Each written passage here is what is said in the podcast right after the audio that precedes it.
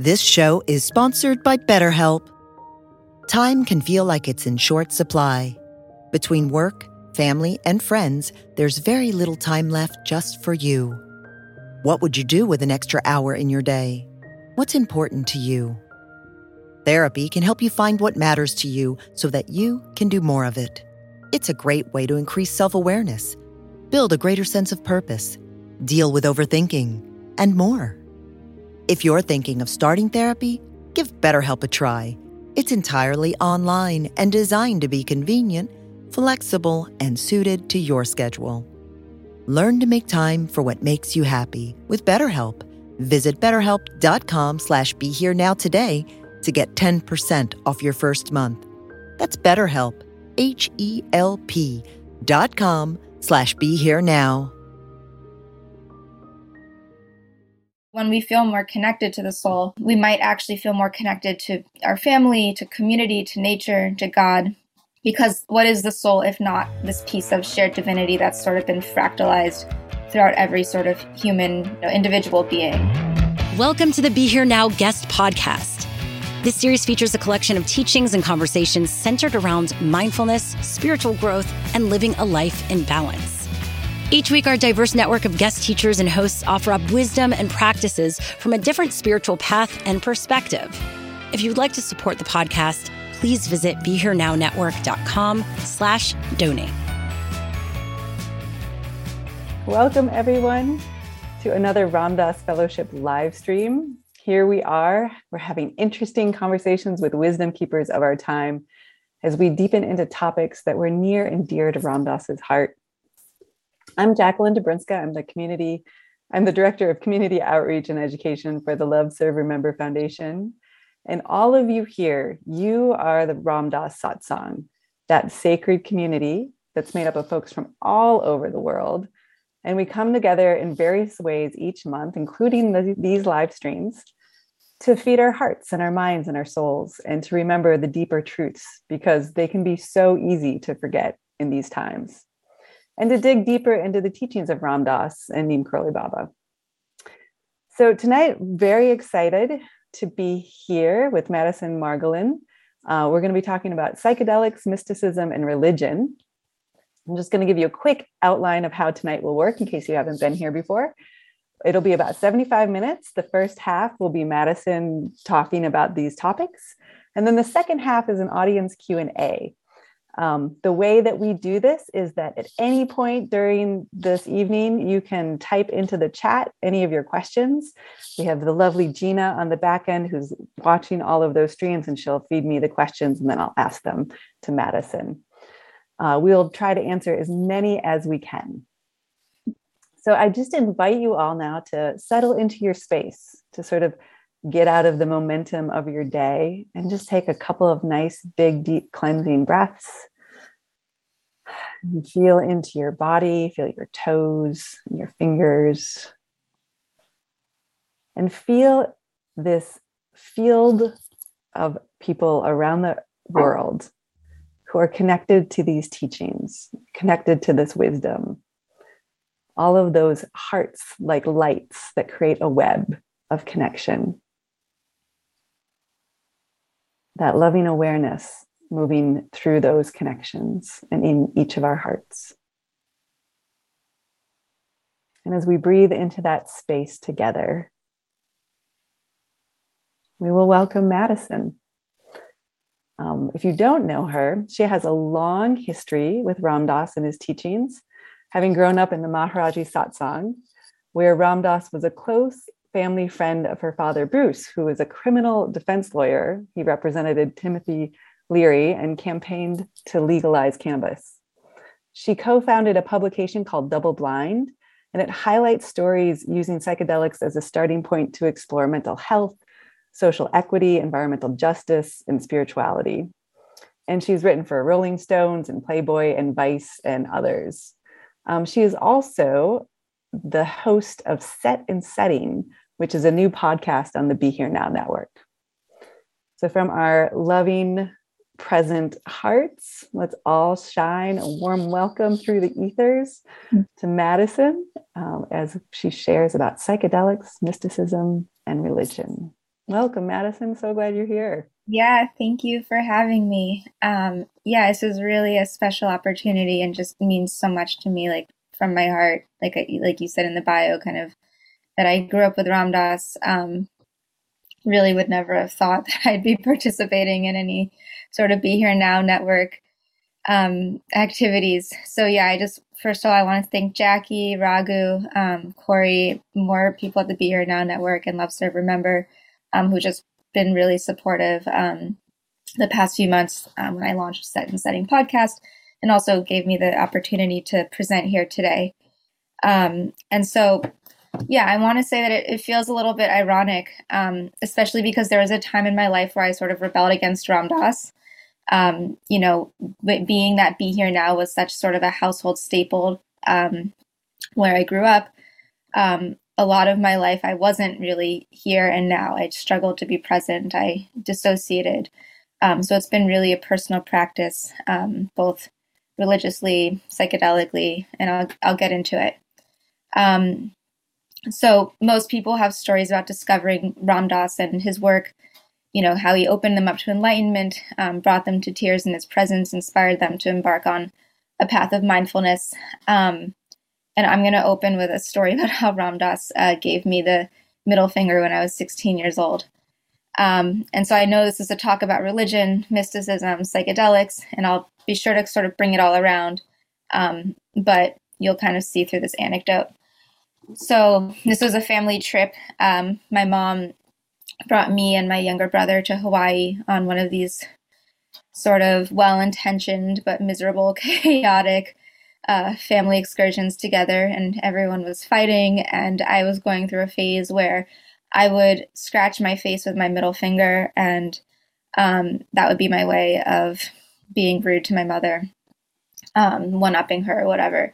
And so we went to visit Ram Dass, and you know, being that he has a background in psychology, she sort of laid all of her problems out on him um, and tried to use him as a therapist and told him all about how rude I was and this and that. And I remember he kind of just sat there and he was quiet and he listened and he kind of like shrugged it off. It's just like mother-daughter kvetching with each other. Um, and at the end of the visit, he waved goodbye to me and in the stroke of his hand kind of scratched his cheek with his middle finger. Um, and I got, I was really shy and embarrassed, and, you know, it was, it was sort of the, the reason I think this is a psychedelic story is that in one foul yet gentle swoop, Ram Dass kind of completely threw off my ego, right? Like here I was, this teenager, puffed up chest, angsty. I needed to be right. I needed to one up my poor mother, who I think she's in the audience. So love you. Um, and thank you for everything. Um, And Ram Dass kind of just like brought my brought down my ego a little bit. And I think that's really the essence of like what a psychedelic experience does. Um, so, you know, I want to start with some defining terms here. So what, you know, when we use the word psychedelic, what do we mean exactly? Um, you know, for me, it's not really just trippy visuals or intense out-of-body experiences, though, of course, it can be. Um, but really, I'm talking more about the results of having had a psychedelic experience. And that's sort of this dampening of the ego in favor of a reconnection and strengthened connection um, uh, with or of the soul. Um, and so when we feel more connected to the soul, um, we might actually feel more connected to our family, to community, to nature, to God. Because what the soul, what is the soul if not this piece of shared divinity that's sort of been fractalized throughout every sort of human, you know, individual being? Um, I kind of think of it as like, you know, you think of this fire throughout, you know, this kind of spiritual fire of the universe. And then, you know, fire is also just like an individual flame, and that relates to like the greater thing. So, you know, that's kind of what we're talking about when we see those bumper stickers that say all one, or you read the Doctor Bronner's magic soap bottle, and it says all one or none. Um, but anyways, I'm getting ahead of myself here. Here's a little introduction. Um, so why am I qualified to speak on the topics of psychedelics, mysticism, religion? Um, I'll also say that a lot of my talk here, I'm going to be speaking from personal experience. So this isn't meant to focus on like one particular religion. I'm just kind of using that as an example because that's that's what I know and that's where I come from. So I just want to use that as a preface. Um, So, okay, I'm a journalist. Um, my focus has been on the overlap between Judaism and psychedelics. Um, and so the interest is personal. Um, I started taking psychedelics when I was eighteen. Um, when I was a freshman at Berkeley, I actually wrote my first research paper of my first semester on psychedelics before I'd ever even tried them. Um, and of course, I was inspired by the psychedelic path, um, thanks to Ram Dass, Timothy Leary, um, and having grown up in this community, the satsang. Um, you know, my dad was with Maharaj-ji in the seventies. Um, you know, there was always an eclectic cast of characters coming through the house, and all of these people had been influenced by psychedelics themselves. And so I was, you know, always asking myself, like, you know, and first it was really embarrassing, of course, like we were, you know, and I just wanted my parents to be like everyone else's parents. And of course, nowadays I am really proud of where I come from and how weird it is. Um, and I say that endearingly and with all positivity.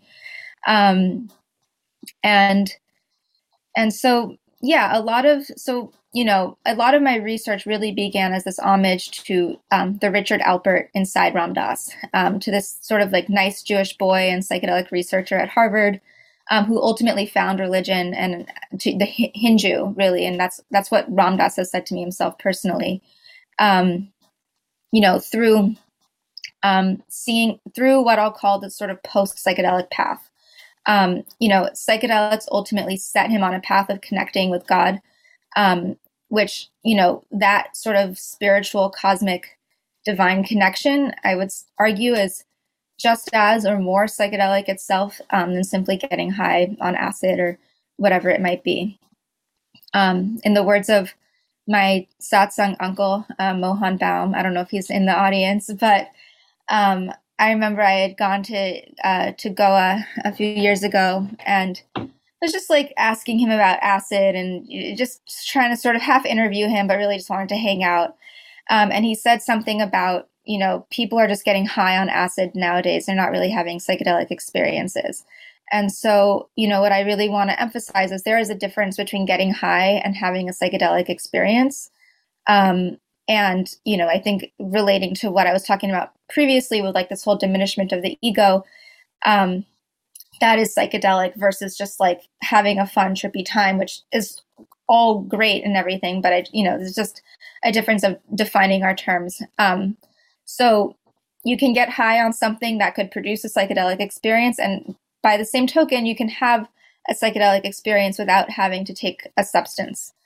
Um So going back now, when I was in journalism school, um, I was in a reporting class, a reporting one oh one. It was, you know, the first class of, of the program, and everyone had to report on an ethnic community. So Puerto Ricans, Russians, whatever. I was the only Jew in the class. Um, so I was given the nearly impossible assignment of reporting on Brooklyn's Hasidic community, um, which is probably the most insular um, religious community in America. Um It's basically an autonomous zone. Like Yiddish is the primary language. They have their own school systems, their own ambulance system. You know, the internet is limited. It's like, even for me as a Jewish person, like going in there, like I'm not, there's no, it's really hard access. Um, so I got dressed up. I wore a long skirt and all of that. And I um, went up and down the main drag in in Williamsburg. That's uh, Lee Avenue, buying all sorts of rugelach and, rugelach and other kosher pastries, trying to spark conversation with someone behind the counter to, you know, get a story for this class.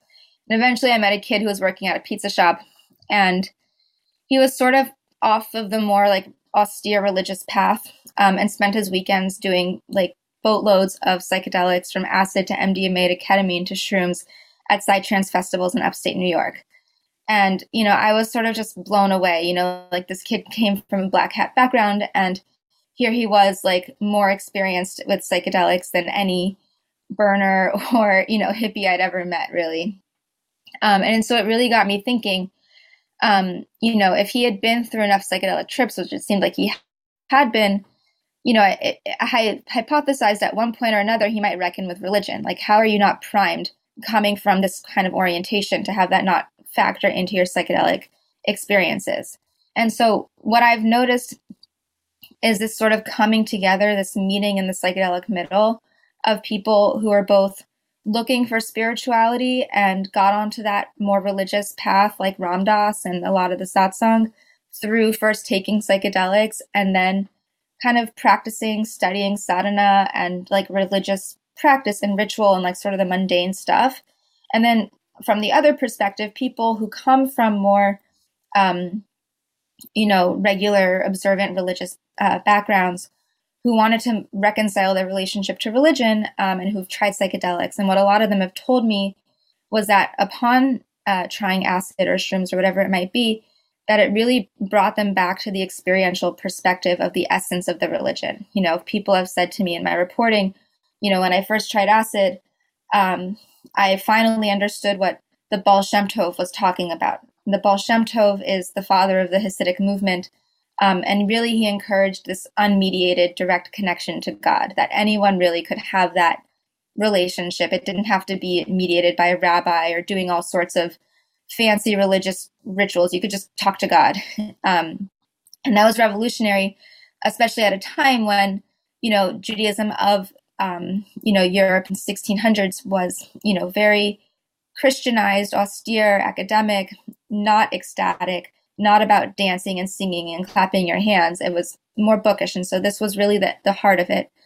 Um, and, you know, again, a lot of Jewish practice at the time was sort of divorced from its shamanic earth-based roots that are more akin to an indigenous tribal tradition than, you know, the form of religion that we're potentially more familiar with today. So again, I'm just saying this because of these are exemplary purposes. Um, But another thing that this causes, the reason um, we ended up with this form of religion, of the way Judaism looks or looked, um, was because of anti-Semitism, um, which all, all this persecution really forced a type of assimilation and a suppression of the more kind of woo-woo practices that would have kind of gotten people in trouble. Um, so that in an effort to survive, uh, the religion had changed shape. So the reason I say this is because there's no way to talk about psychedelic healing without mentioning trauma. And so it can be, you know, when we talk about trauma, we talk about both the experiences that we've had in our own bodies and also coming from a genetic lineage. And so the whole concept of epigenetics is that um, the experiences of our ancestors don't change the D N A itself, but they can change the way the D N A, the D N A functions. So, um, and that could come off as, you know, hypervigilance or anxiety or, you know, an inability to sort of stay in one place for too long or whatever it might be. And this is, you know, across all sorts of ethnic groups. Any, really everyone, everyone in the world, I'm sure, has some sort of inherited trauma and lived, lived experience trauma, but, you know, Jewish, African-American, Native American, stuff like that. And, you know, one might argue also that trauma is at the root of other ailments too, whether that's anxiety, depression, and physical or somatic conditions. Um, so, okay, why are psychedelics so healing? Um, you know, I personally believe that they're, they serve the very necessary role of blurring the lines between the medicinal and the spiritual, the recreational, and the therapeutic. Um, so I want to just take a moment to orient the audience, um, who might be less familiar with where we're at in the psychedelic renaissance today, quote unquote. Um, Ram Dass and Timothy Leary, or back then Richard Alpert, Um, were among the original cohort of Western researchers looking at psychedelics, namely L S D and psilocybin, until Harvard expelled them. Um, and then eventually Nixon launched the drug war in nineteen seventy-nine, trampled on, um, except M D M A, which was later made illegal in the eighties, right before Rick Doblin founded MAPS, which is the Multidisciplinary Association for Psychedelic Studies. Um, currently, researchers at institutions like Johns Hopkins or N Y U are looking at psychedelics for the treatment of conditions like anxiety, depression, um, addiction, and MAPS is looking at M D M A specifically for P T S D. And there's other research that looks at ayahuasca and, um, and L S D and D M T and whatever else um, for other indications. So really, like, where we're at is that M D M A and psilocybin are on the F D A fast track to become approved medications in psychotherapy early this decade, um, while also jurisdictions around the country have decriminalized psilocybin and or other naturally occurring psychedelics, um, or potentially decriminalized all drugs in general, like we saw in Oregon in the twenty twenty election. Um, so that's just kind of where we're at But, you know, what's funny is that people need kind of Western science to validate things that have been known for so long. Um, and I'll get to that in a little bit. Um, but there's one study in particular that I want to focus on, which is looks at religious professionals um, who are taking psilocybin.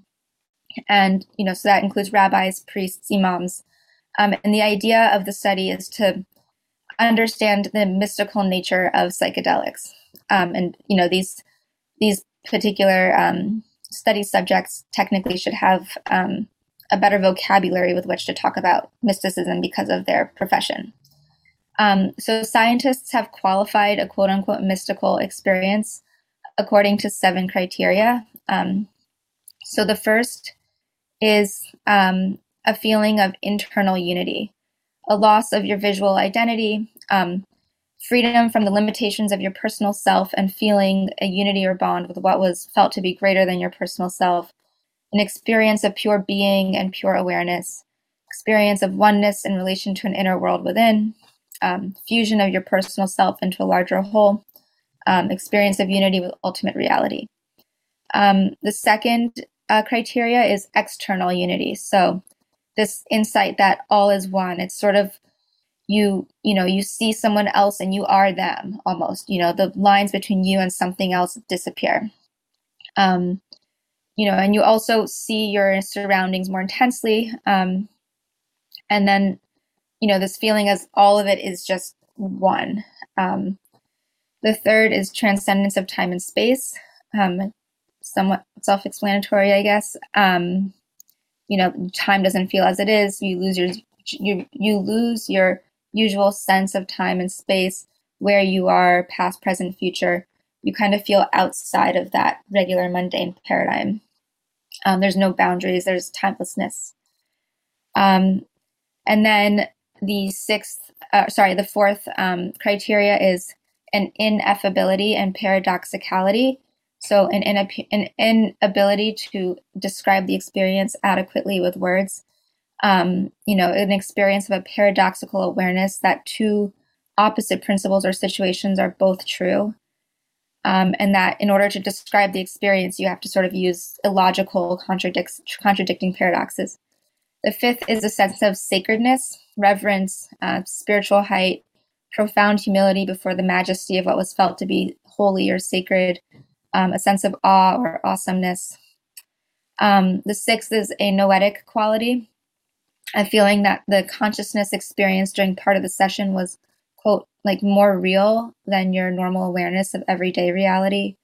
Um, you know, it's sort of an encounter with ultimate reality um, that you kind of know at an intuitive level. And the seventh is deeply felt positive mood. So experience of ecstasy, exaltation, universal or infinite love, joy, tenderness, peace, tranquility, overflowing energy. So that is, according to the science, um, or the scientists, uh, both, you know, and they got, a lot of that, of course, has been influenced by the way mystics and, you know, religious philosophers and whatever have described mysticism throughout, like, the generations, essentially. Um, so, you know, going back, like I said, tribes in places like the Amazon have known, have shown us for generations that the spiritual and emotional and psychedelic healing are often one and the same.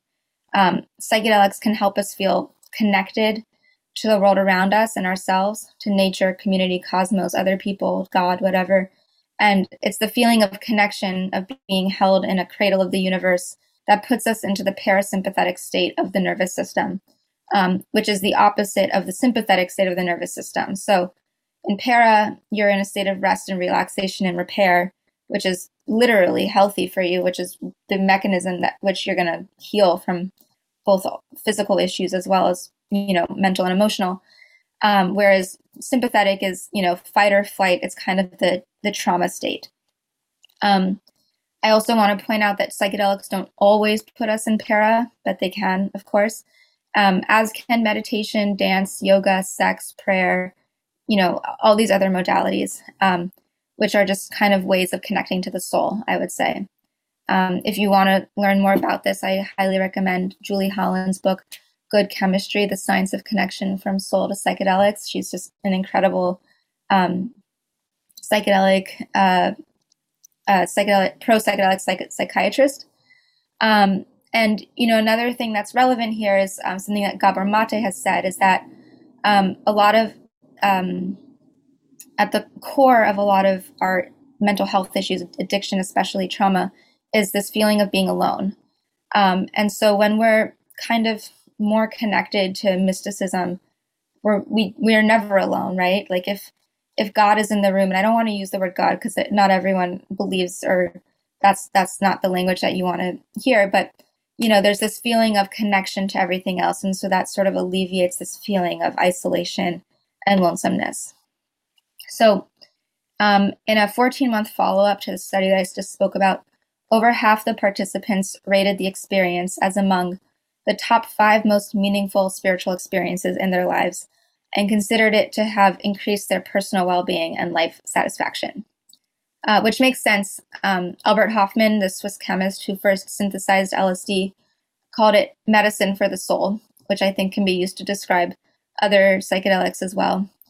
Um, and the point is that soul relaxation that psychedelics give us can, like I said, help put us into a state of parasympathetic, and especially if we integrate those experiences into our everyday lives, um, start doing yoga, meditating, and whatever, you know, that's kind of a way to harness that healing. So again, it's not really just, and like Ram Dass had struggled with this himself, it's not about just getting high, feeling good, and coming down, but how can we really harness the psychedelic state, the state of our both our bodies, our minds, souls, um, and remember it, you know, with remember it with our bodies. And I, and that's really where embodied practice comes in, um, you know, to, and, you know, our bodies remember trauma. And I think our bodies can also remember what it feels like to feel healthy and connected and spiritually aligned. Um, and so there's a correlation between healing and mysticism, and which I like to say puts psychedelics at the intersection of God, science, and policy. Um, because if, there's a correlation between healing and mysticism in these clinical trials that are showing success, then ultimately then mysticism could potentially be seen as playing a part in in the way that people start to recognize medicine. And that's ultimately going to lead to a shift in federal law around psychedelics as medicine. So, you know, just stay tuned over the next couple of years, I guess. Um, when we talk about mysticism, um, we're also talking about what, you know, Aldous Huxley referred to a lot, which was perennialism. Um, and again, this isn't necessarily psychedelic, um, engendered by psychedelic or not, um, but it's the idea that at the core of all religions, the core of all religions is the same.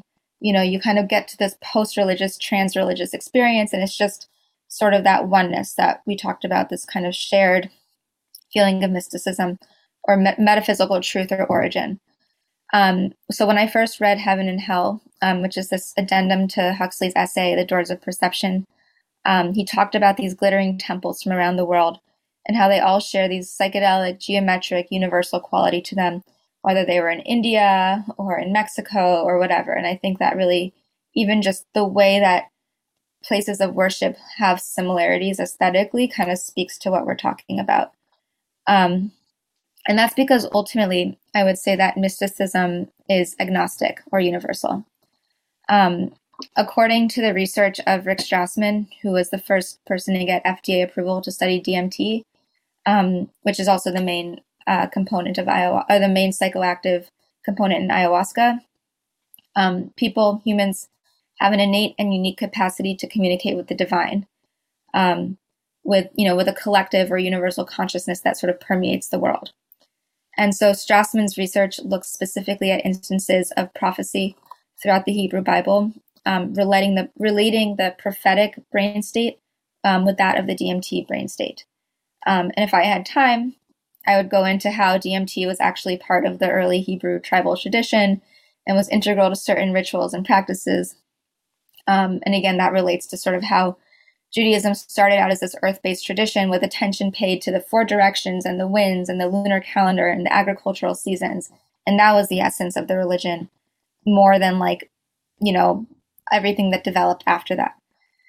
Um, and so, um, like I was saying earlier, you know, it was, it's sort of on account of trauma, I think, going relating back to sort of my own story and where I'm coming from, you know, I always wondered, like, what was it that people, Ram Dass, my parents, their friends, um, were looking for in Hinduism, in psychedelics, in Burning Man, in Buddhism, and rainbow gathering, and whatever it was that they that wasn't quote unquote available within Judaism, um, or maybe they just didn't want to look there. You know, what, whether you know, for my dad especially, he he was a child during the Holocaust. Um, he was still he was in America, but he told me that he remembers thinking to himself, what's wrong with, with us? Like, what's wrong with me that, that so many people want to kill us? And so I think that was like a little bit of a turnoff um, to kind of looking inside the place where you come from. And it's a form of trauma where if you define trauma as sort of a disintegration of self, um, healing is sort of a reintegration and coming back together.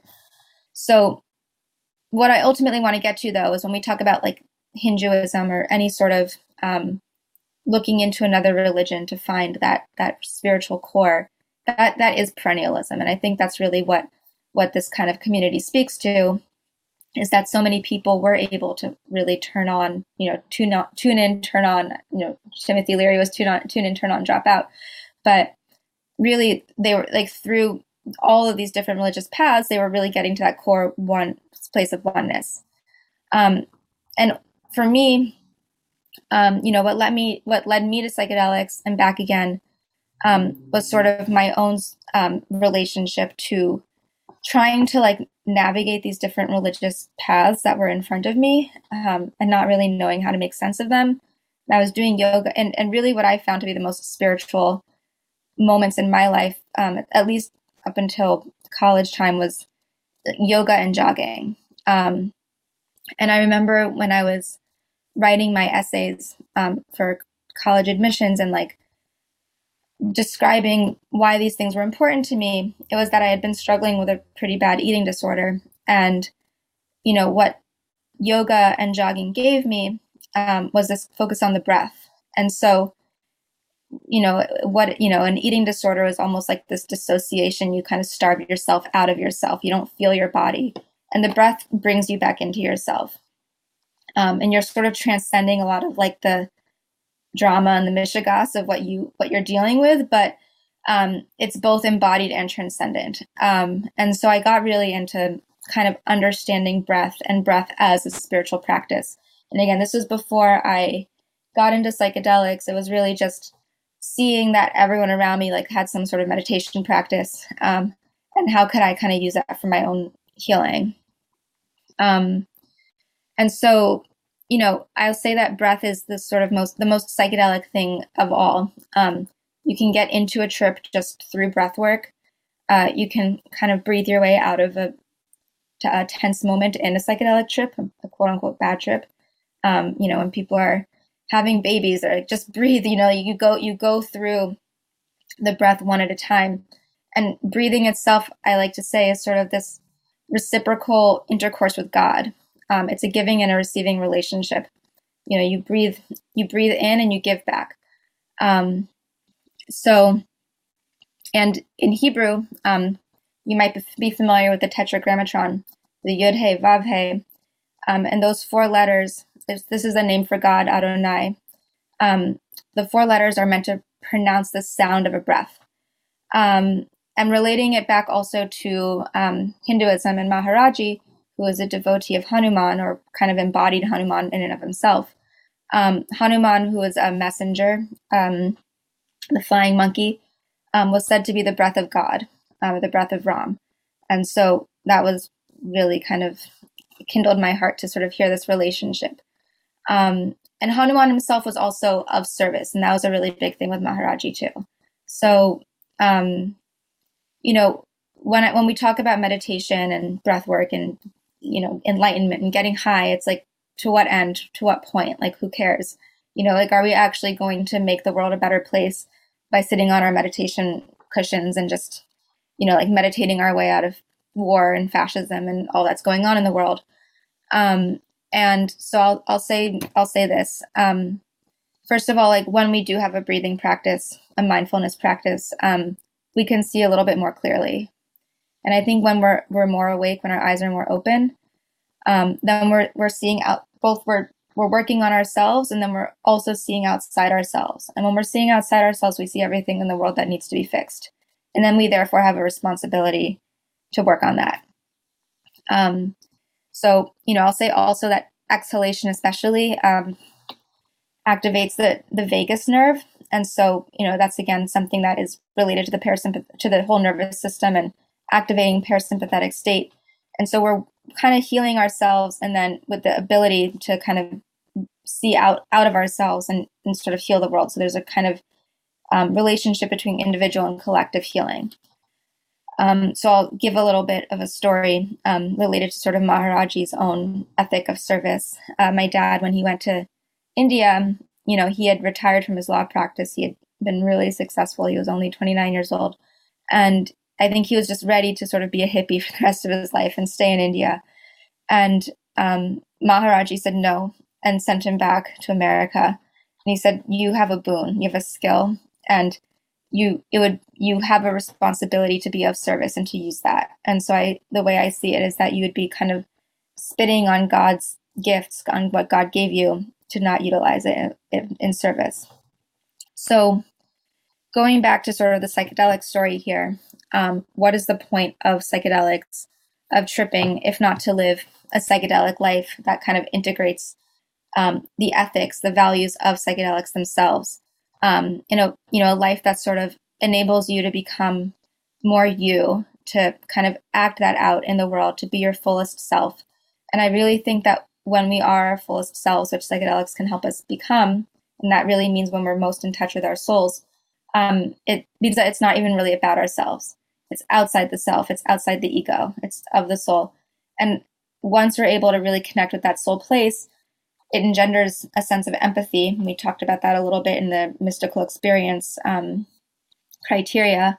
And it's through that that we can then be motivated, inspired to be of service, um, to do seva, so to speak.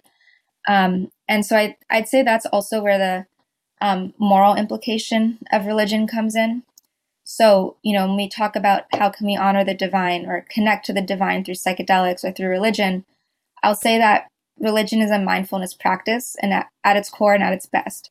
Um, it's an opportunity to create a container through sacred time and ritual, and it's within that Um, that spir- spirituality might occur. So we need sort of the grounded ritualistic elements, um, or at least practices and disciplines, in order to reach these spiritual heights, the framework um, that is the container.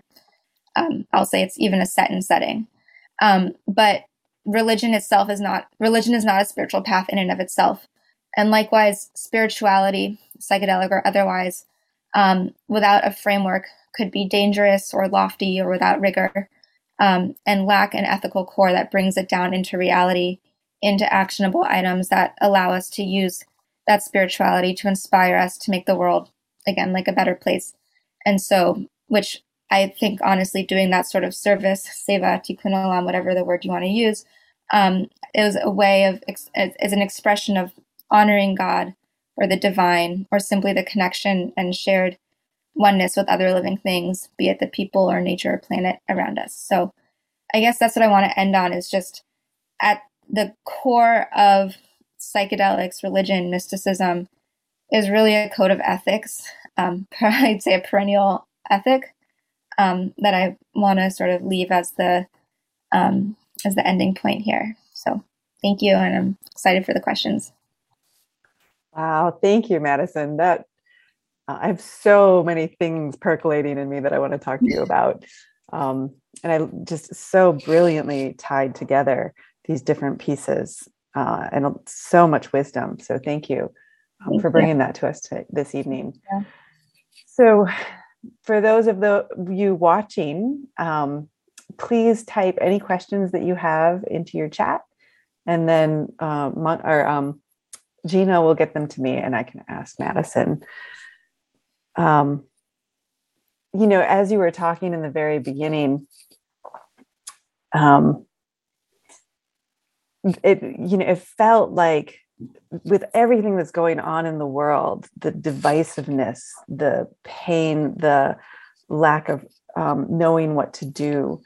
Um, and this feeling for, I think many of us, like, um, a core, like, how do we shift? How do we shift? And there's this, we have to somehow get beyond the mind that has created these problems. We get beyond that ego um, sense, right? And uh, this, it feels like almost a silver bullet in some way, the way that you're describing it, right? Um, and I'm just curious if you have more to say about, about that. Yeah. I mean, I've, I've seen like memes online or, or stuff that says like, you can't get out of a problem with the same mentality that got you into the problem. Mm-hmm. And I think that's sort of the beauty of psychedelic thinking is there are no, there are no boundaries to it. Um, and it, you know, by the very virtue of what it does in the brain, neurogenesis, it's forming new connections all the time. Um, so I think it's really a consciousness shift and a paradigm shift. And, you know, I, and that sounds so simplistic, you know, it's like, we just need a paradigm shift and like the war will stop. Um, but, you know, I've written about this and I, again, it all sort of relates back to trauma. Hmm. Um, I did a story on the role of P T S D in the Israel-Palestine conflict and how that, um, basically the, this sort of perpetuation and clinging on to the traumatized narratives that then um, both other, like create this othering of both sides, of all sides. Um, and then it, it really like different parts of the brain. And I wish I had the science in front of me, but like, especially for people who are eighteen years old going to, to war and the I D F or, you know, getting active politically, you know, in the West Bank and Gaza, like the, those, your, your brain at the, at the age of eighteen approximately is very malleable. And um, basically what I would love to see is that, you know, I don't think everyone is going to have access to psychedelics, obviously, or psychedelic healing, but I do think that we can take the values and the ethos of psychedelics and apply it to real world therapeutic techniques um, that can sort of work on, on the, the points of trauma that are behind and um, fueling the current political paradigms that we're in. Yeah. Yeah. There's a, this saying, and I, it, it can be used um, sort of thrown at people um, in a negative way, but I think really there's this compassionate thing of like, when we're hurt, we hurt others. And when we're, we've been abused, we often end up abusing others. Yeah. Um, Ex- and this, What? Yeah, go ahead. Go ahead. Oh, no. I mean, I just, you know, like, I just want to say, like, it, it has real world implications in the way we vote, um, you know, in the literal action, in the actions that we take. And so, yeah, what you're saying is like, there is this kind of pattern of the, the oppressed becoming the oppressors. Yeah. Um, and this idea that, that you're bringing up, and I, you know, I read about this and How to Change Your Mind, right? Which I think is a lot of people have read, is the, that idea of the grooves that get put down in your brain. Um, the pathways. Um, and when you're like, as you're older, um, they're more set in that the taking a psychedelic is like um, fresh snow so that the down on the, so the tracks, you can make new tracks. And I love that as an analogy. Um, so it's yes. easier to change your mind. But I also love how you bring up this idea of, um, of, you know, not everyone's going to have access to psychedelics. And not everybody, it's not everybody's medicines potentially. And this idea of breath. Um, and, you know, what came to mind was roha, um, ruha, right? Which is the word for breath, which can be translated, at, you know, like as breath or Holy Spirit or gravity or force or wind, which was the Hanuman, right? The breath of the, um, and so I just love this idea that the breath has this power to be really psychedelic as well. Mm-hmm. Um, and to change our minds, to change our nervous systems, um, to, and to change the way we interact with each other. Um, it's just is such a powerful thing. Uh, and just learning how to breathe again, just learning how to breathe again can change so much, including um, how the uh, vagal nerve is mm-hmm. engaged. So do you either, like, I know there's shamanic breath work and holotropic breath work, and then there's just like plain old learning pure breath, like a pure, do you have, as far as the healing qualities versus the psychedelic qualities, anything else you want to say about how like, the breath can be used? Yeah. I mean, I, you know, I guess I've struggled with, with it a lot. You know, I, as a kid, I had like even childhood asthma, and then I, mm. I joined like a cross country team, and I didn't think I could do it because of, I just didn't think I had the stamina for it. Um, and I mean, I just, what the technique that I've used, um, which is super basic. It was, I was in a five M E O, um, it's five M E O D M T is like a very intense form of D M T. Like I was being, yeah, the toad. Yeah, yeah. I was being guided and was freaking out. Um, even like, you're like not even there, you're not in yourself. And the guides were teaching me how to re reteaching me how to breathe. Um, and the technique that we used was like three breaths in at the stomach. So really feel your stomach kind of go up and down, and then do it from the chest. Mm-hmm. So ch- like chest breathing and stomach breathing is a little bit different, I would say. Um, mm-hmm. I also learned, and this, and again, this is all sort of my experiential learning. Like I've, I've read about it in different books and stuff, but I've, I've learned also where you, in India, this um, priest taught, oh, yeah. you like cover all of the holes yeah. in your face. Your ears, your nose, your, above your lip, below yeah. your lip. Or your eyes, sorry, your eyes, your nose, above your lip, below your nose. Yeah. Exactly, yeah. And I think it's like through that um, sort of like nullification um, is again another, you know, another component of it. Um, so... Yeah, I mean, I, I I guess I have a lot more to say on it, but I don't want to get too complicated. Yeah, there's one of the practices that has changed my life as far as turning on the parasympathetic nervous mm-hmm. system. Like, done a ton of holotropic breath breath work, but and it can get to these crazy psychedelic um, experiences. But the one that's actually integrated and changed my life the most is to lay on my belly for twelve minutes in the morning and twelve minutes at night, mm. and just do a like a full inhale and exhale where they're equal on both sides and they sort of melt into each other. If I do that, like my whole brain changes. It's wow. just like I'm, I'm more present. It's because the parasympathetic nervous system. Where did you on. learn that, that belly breath technique? Um, I learned it through the uh, Himalayan Institute and, um, mm-hmm. and Rod Stryker. Wow. So, yeah. Wow. But it's really, um, the Himalayan Institute mm-hmm. has a lot on breath too. Mm-hmm. Um, so what else did I want to ask you? There's, so there's some questions that are coming in. Um, can you talk about the different qualities, experiences, medical or spiritual healing that may be engendered by each of the psychedelics? Like which psychedelic is good for what indication? Yeah. So, okay. So right now M D M A is being studied. First of all, I'll say that any psychedelic could probably be used for any kind of indication, and it's extremely subjective.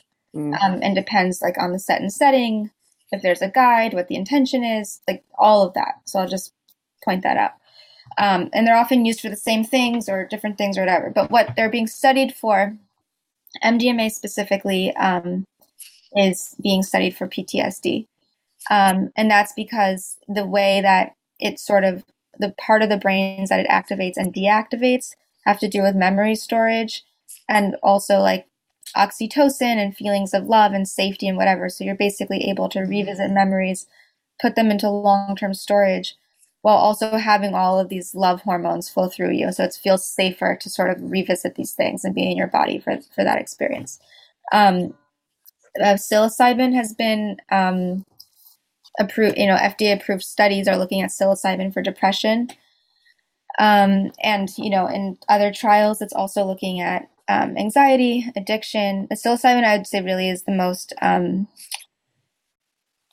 popular right now in all of the psychedelic research. Mm-hmm. Um, but like the, you know, there's even Ibogaine, um, which is a very long, intense uh, plant medicine from West Africa that's often used to sort of cut um, opioid addiction, like nip it in the bud. So mm-hmm. you go through like a very intense Ibogaine um, trial, and then have an integration, and a lot of people are able to sort of stay, um, you know, stay with having broken off that cycle.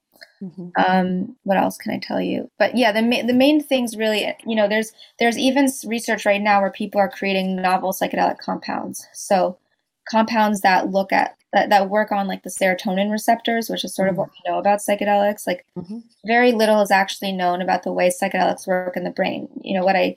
I forgot to mention during the talk was that, you know, I, I talked about ego death. That's because the default mode network is, um, activity in the default mode network is decreased under psychedelic experience, meaning that that is the seat of um, the ego, and therefore we're able to, re, you know, when that's dampened, we can sort of create new patterns, break old patterns. It's someone once equated it to like mowing the lawn and just like setting new paths. Um, and then, of course, when you're off the psychedelic, um, the the grass grows back in a sort of different way, different patterning. Um, uh, what else can I tell you? Um, so, you know, I, yeah. Um, also, okay. So these novel psychedelic compounds, um, people are using them especially, or looking at them especially um, for the treatment of physical um, ailments. Mm. So pain relief, things like that.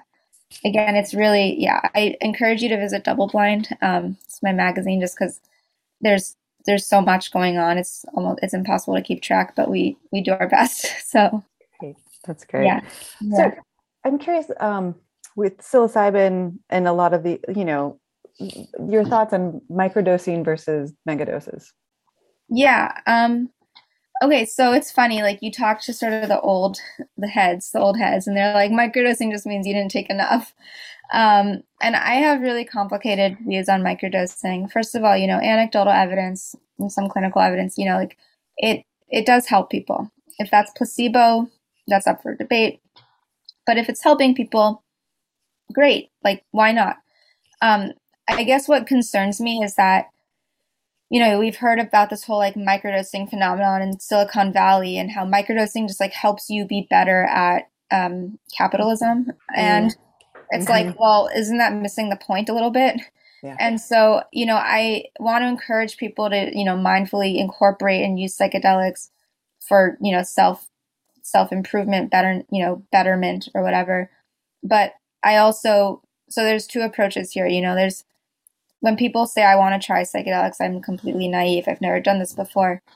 Some, there's one school of thought that would be like, okay, we'll start with a microdosing or start with a low dose. And then the other school of thought is, you know, I started out with like um, more than an eighth of mushrooms, which is a pretty intense dose. Um, and once you kind of have that experience, then when you start microdosing, you at least know what it's channeling. You know, it's like you're getting the stream, but you know it's coming from this big river. And again, that's that's really the opportunity to sort of paradigm shift, so to speak. Um, you know, I I like to say that psych- microdosing is basically like the C B D of psychedelics. Like, can you say you've tried weed that you've gotten high on cannabis if you've just tried C B D? No, but it has its benefits for sure. So, yeah, I like that. I like the the stream analogy as well. That's yeah. very helpful. Um, Would you talk also a little bit more about uh, set and setting and having guides versus not having guides and um, yeah, that, so, that aspect of it?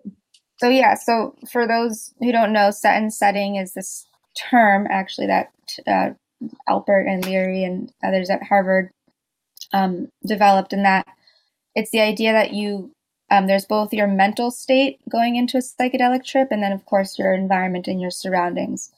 Um, and so this is going to determine your trip. Um, you know, a psychedelic, all it really does is magnifies what's already going on. So if you're going, and, you know, I, I used to have this feeling that, that, um, you know, I had to be like in this perfect mental state in order to take psychedelics. Cause like, I didn't want to, to deal, I didn't want stuff to come up that was going to be uncomfortable. And then the more I studied it and researched it, I said, well, isn't that kind also part of the point? Like, you know, people are going into it with really intense depression and anxiety and trying to work on that. So I think really what's integral as much as set and setting is really your intention. Um, what are you trying to get out of it? Um, you know, partially when you talk about working with a guide or not working with a guide, especially for um, either like people who are newer to psychedelics or somebody who wants to go really deep, obviously you don't, you, you want to just know that someone, you want to feel held, Um, not isolated, have someone to, you know, quote unquote, hold space for you if you need help. So I think even, even if you don't actually end up needing that help, knowing that support is available can com- completely alter the trip itself.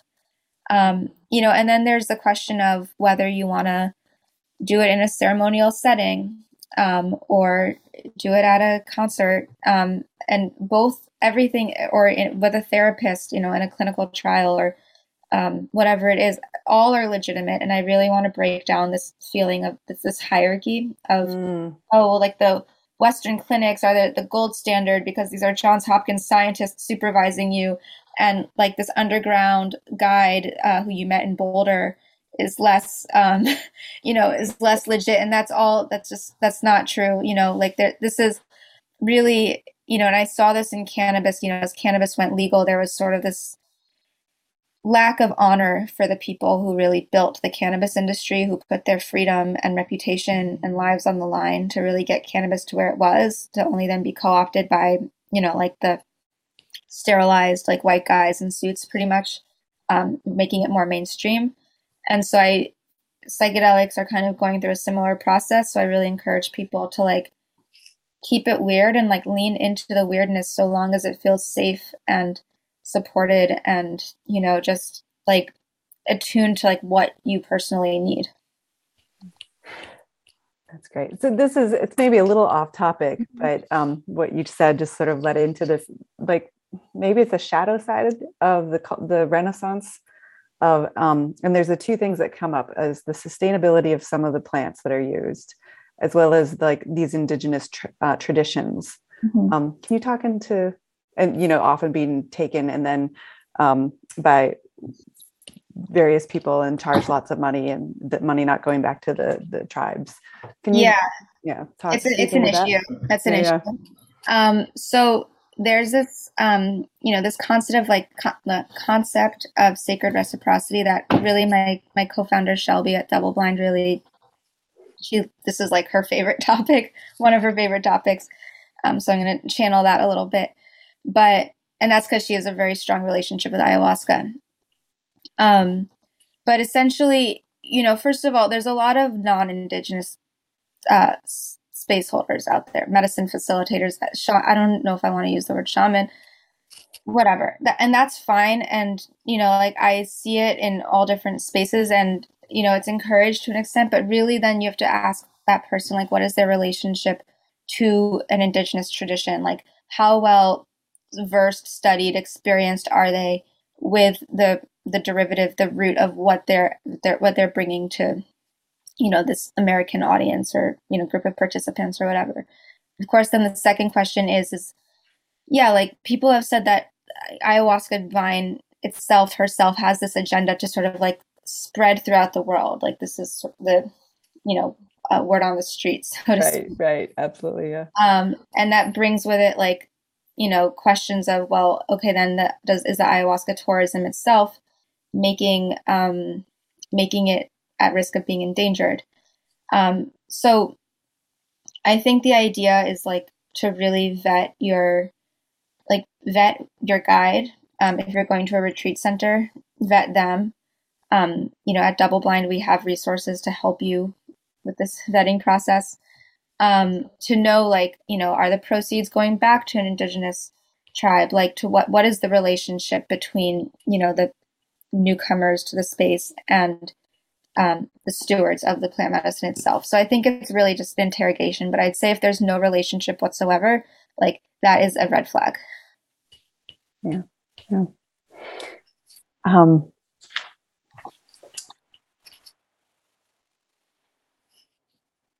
So Andy asks, do you have any recommendations, books or courses, resources um, on this particular combination of subject, psychedelics, mysticism, and religion?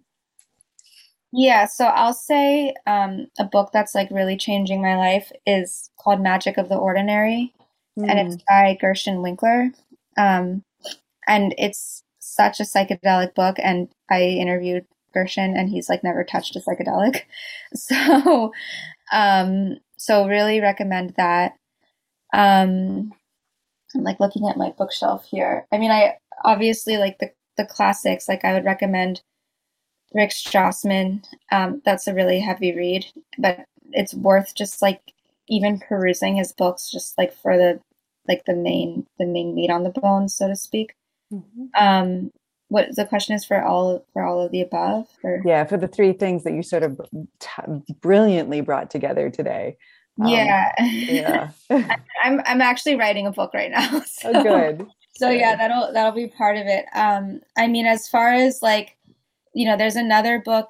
I mean, I don't know if he's like talking about like specifically Jewish books also, but there's a book um, called The Sabbath um, by Heschel, Abraham Heschel, and he, oh, nice. Again, that's like a soup, really, again, got me thinking about Jewish concepts, specifically Shabbat, um, as a psych, like a psychedelic, like this ultimate day of be here now almost, and mm-hmm. that being a set and setting, a container to have an altered experience. And the way he classifies it is as this palace in time. And so really gets you out of the mundane time and puts you into psychedelic time, sacred psychedelic time. And I've learned through my own Shabbat practice to be able to discipline my mind in a way, um, to sort of enter into like this Shabbat state that feels psychedelic, and that's completely mm. sober, you know, sober. Like once, once I'm in, once I'm in it, I can do what I want. Um, and often if I am going to trip, I want to do it on Shabbos because like you're already kind of in a good zone. Um, so that again is like part of the set and setting. Um, uh, but yeah, I mean, there's also like the Jew and the Lotus. Um, I should put together like a whole reading list. I'm like thinking off the top of my head and looking at all my books behind me. So you get, um, you've given us four so far. So yeah. I think those are, that's a good start. We gave one yeah. earlier. Oh, and then these also three. Aldous Huxley. I know that's so basic, but reading reading him like changed my life. You know, um, same here. Island. Change, like, that was the I like it was like because one of the reasons I loved it so much is because of the integration. It was like we the the thing that came through so often is, you know, we do psychedelics on special occasions and the rest of the time we meditate. It's like you have a feast once in a while and the rest of the time you just eat small meals. And to me, that was like such a brilliant way of bringing those two things together. Yeah, I, I was just going to say Island is like the story version of The Doors of Perception. And it's like, this is what like a psychedelic life utopia sort of looks like. And not everything is going to be utopia, utopia, but like, how can we at least try to channel these practices? And Island is just a beautiful story. So, yeah. yeah. So it actually brings me uh, back to, um, you know, I look around in communities, um, specifically a lot of the um, ayahuasca communities. And I, I almost, at times, it almost seems like instead of moving away from addiction, it's moving in a similar pathway of addiction. Mm. Um, and maybe that's just my outside per- perception of things, um, or like a lack of integration of some of the things. Um, would you be willing to speak into that at all? Right. By addiction, do you mean just people doing it all the time? And like, not- a, like just like, I guess, chasing the high instead of integrating. Yeah. You know, it's funny because people call it like the medicine, right? And it's like, okay, you take medicine when you're sick, and then when you're mm-hmm. not sick, you don't need to take medicine. Mm-hmm. Um, and that's not to say that you can't take a psychedelic for, you know, there's this idea of psychedelics for the betterment of well people. Um, I think Bob Jesse, I, I don't want to misquote him or if that's who it is, but anyways, um, so there's that idea too. But I see this all the time, like people just constantly going to ceremony and their lives not really looking different, like over the years, like how, and and again, it's not for, for me or anyone to judge what, what could be an internal shift. Um, but, you know, when I ask myself, like, what is a psychedelic life? It's not going to ceremony every so often or all the time or whatever, or doing acid all the time or on camping trips every week or whatever it is. It's like, what does your life look like in between the mm. psychedelic states? And so And and I ask myself, what is the point, if not to feel different, to, to act differently when you're sober? Um, and again, for me, a, a, a regular yoga practice four times, five times a week has been more transformative than any acid trip I've been on.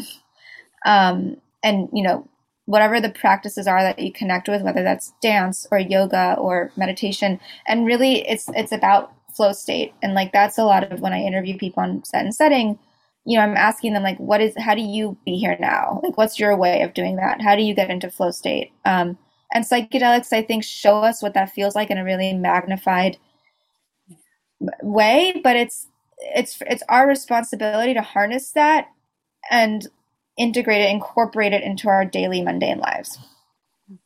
I think in the beginning you talked about, um, the man you interviewed who had helped him actually understand religion. I would say similar um, like even yogic states, like, like a, it's like, oh, this is why I've been meditating all the, these years. Yeah, exactly. um, and uh, earlier you were talking about how, and you sort of brought it around just now, this like how it changes, it can uh, change your life. And one of the questions that come up very often in sort of these yogic Hindu, you know, American Hindu um, settings is like, darn, this idea of Dharma. We're doing a course on the Bhagavad Gita coming up, um, finding harmony in daily life. And one of the topics is Dharma, and people are constantly like, what's my Dharma? What's my Dharma? What, what is my duty in the world? Um, often thinking it's vocation, but like Dharma being something bigger. And the answer is often like, you have to listen really closely. You know, like you have to get still and you have to listen. And it feels like, um, like psychedelics could be one of those really brilliant ways of learning how to do that tuning in and learning how to do that listening and learning like how we um, begin to have a shift in the collective. Yeah. Yeah. I mean, I, I think it's really about getting in touch with your soul, like really like, and if, if maybe if nothing else, if, if used in the right set and setting, like psychedelics can be a microphone for the soul. Um, mm. And the soul being like the, the conductor of a dharmic path, right? You know, and you, I, you know, in, in Hebrew, I would use the word derech, which just really means path, but I feel like it means soul path. Mm. Um, and it's very similar to Dharma in a lot of ways. Um, and yeah, I mean, I, I, I don't, I forgot what the question is or what, what is the question exactly here, but like, I think ultimately like we think because of the way, you know, our economic system and capitalism is set up that like you're defined by the work that you do in the world. The thing that you do to make money is like who you are, what you do, whatever. And, you know, I think what, what is a psychedelic life is actually bringing balance to that, is like seeing your, your vocation, your, the, your work as, you know, your service outside yourself, but also seeing, you know, seeing yourself as, as a parent, as a sister, as a friend, as someone who likes to go dancing, you know, as mm-hmm. like someone who just can walk around in nature. And so that, I think is it, it's taken a lot of psychedelic work on my part to be able to value a hike as much as I value getting an entire article done. Yeah. Um, so, and to, and to put that at almost at equal places in my life. And really it's, it's been, it's been really a lot of work and a lot of practice. Um, I'm still working on it, but yeah. Always, right. Mm-hmm. Um, we have a question from Stephen that's come in, and then we're going to need to wrap up here in a, in a few minutes, but Um, he asks, do you have any thoughts, theoretical or personal, on the value of music for psychedelic experiences, considering your theme and thoughts on religion or meditation, meditative music? Yeah. Wow. Okay. So yes, I do have thoughts. First of all, where can I go? I can go in all different directions for this. Um, there's an episode, the first episode of Set and Setting is with Justin Beretta, and the whole episode is sort of like on music and Psych, you know, music for psychedelic experience. It's number one. Number two, in the psychedelic trials, um, people have these playlists, and oftentimes it's instrumental, classical, non-verbal is the point. Mm-hmm. Um, and, you know, some there's actually been criticism because it's a lot of like Western classical music, and like, why couldn't it be like African drumming or something like that? So, you know, I think it really depends on like what your orientation is, like um, culturally, Uh, what your tastes are, whatever, that will indicate like what kind of music you want um, to be part of your experience. Um, you know, and I think it depends on the kind of experience you're trying to have. Like if you're trying to go deep, have an intention, really look into like addiction or depression or something serious, maybe better not to have um, words in the songs. Um, if you're trying to have fun or calm down, you know, like I've, you know, tripped and listened to Krishnadas and the Grateful Dead and, you know, electronic music, you know, just like fun stuff, you know, it really changes the vibe. And then of course there's the whole question of, um, in ceremony, you know, specific to like ayahuasca, maybe even mushrooms, they have Icaros, which are like the, um, native, um, wordless melodies, or not wordless, but like different kind of humming and uh, sounds that you make with the mouth.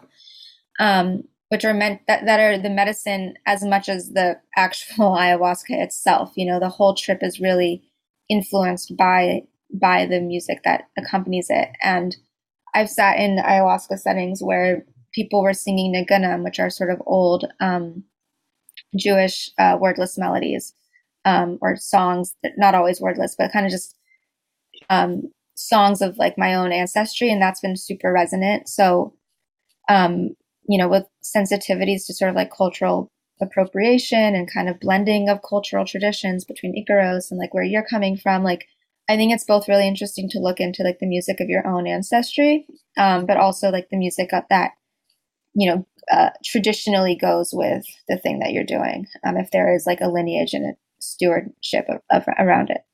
Yeah. Yeah. I love all those pieces. Um, and just a little plug, you know, Johns Hopkins came out with a psychedelic playlist, and there's one on there with East Force, um, who loops in some Ram Dass tracks. So, um, just F Y I, little plug. Yeah, I heard um, about that actually. Yeah. Let's see. There, uh, there's another question that came from YouTube. I've been interested in the gentle art of introducing others to the peace that can be found in the present moment. And then they ask, can you tell us more about the breathing exercises you were excited to share? Um, yeah, so the, really what transformed my relationship to wanting to really learn more about breathing, at least as an adult, um, was this, I don't know, I don't know if this technique has a name, but really it's three breaths focused on the stomach. Like you lay down, laying down, your, your legs can be bent, and like put your hands on your stomach and just three breaths in, and then three breaths in and out through the stomach, and then three breaths in and out from the chest, and do that three in a cycle of at least three times. That was like got me through a five M E O trip and really changed things for me. And again, I was able to harm, like from doing it under the influence of the psychedelic and then doing it in my regular life, because it, there was like that shared, that was the, the common thing that really changed things for me. Um, you know, I've tried holotropic breathing before. It's, it's hard. It's really, it's hard to do physically. Um, and so like, I can't say I'm specifically advanced in it. Um, so, um, what, sorry, what's, what's the question exactly again? That was basically it. Um, okay. Well, what was the, the breathing exercises you were excited? Yeah. Sure. I'm excited about the three, the, the stomach and the chest one. Yeah. That's, mm-hmm. that's good. And then lastly, we have the question of what's your star sign? Um, I'm a Gemini, uh, Leo moon, Virgo rising. Yeah.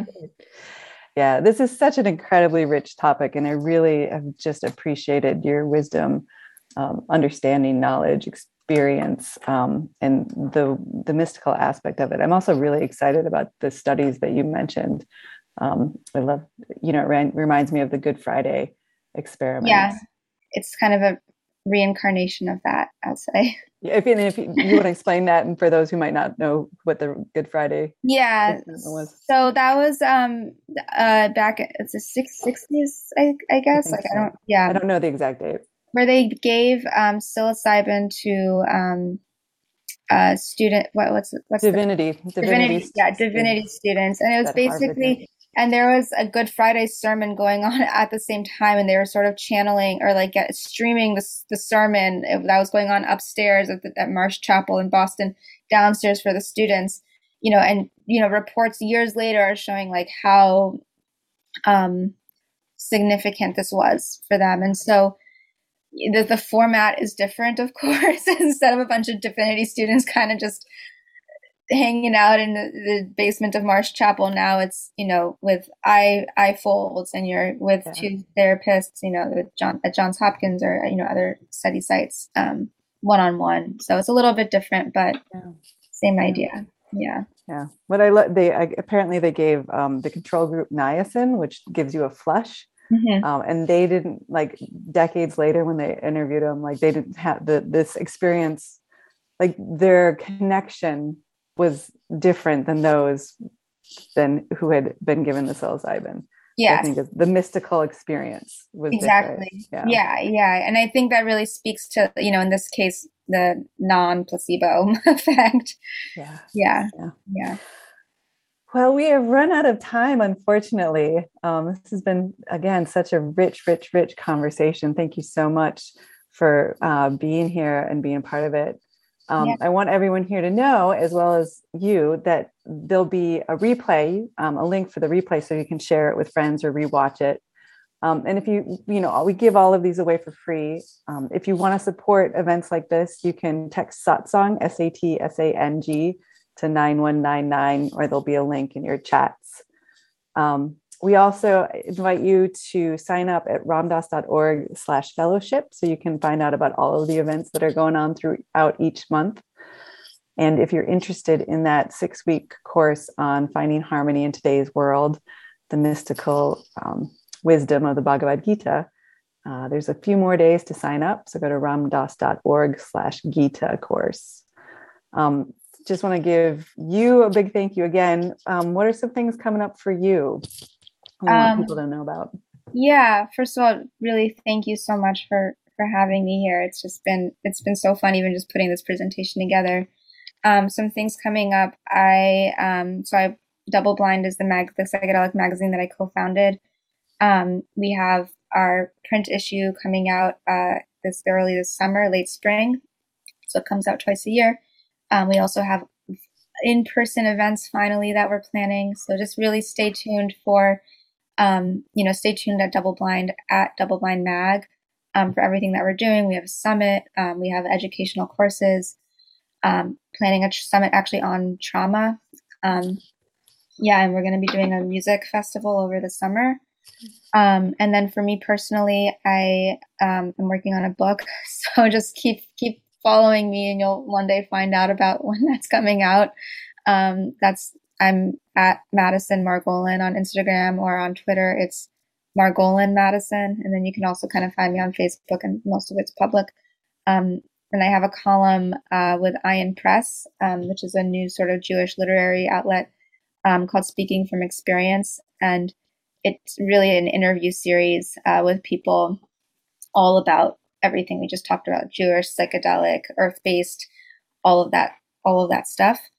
Um, and yeah, just, you know, I would say follow, follow along with me. And I, I have a lot of cool projects um, in the works that will be revealed when the time is right.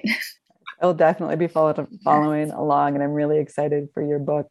Thank you. Um, uh, yeah. So Duncan Trussell will be here with us next month, which we're really excited about. And um, we'll just, let's give a big thanks both to Madison, as well as to the behind the scenes folks, J R, Gina, everyone that helps to make tonight happen. And again, all of you for showing up and being here and deepening into these topics with wisdom keepers of our time. So thank you again. Be well.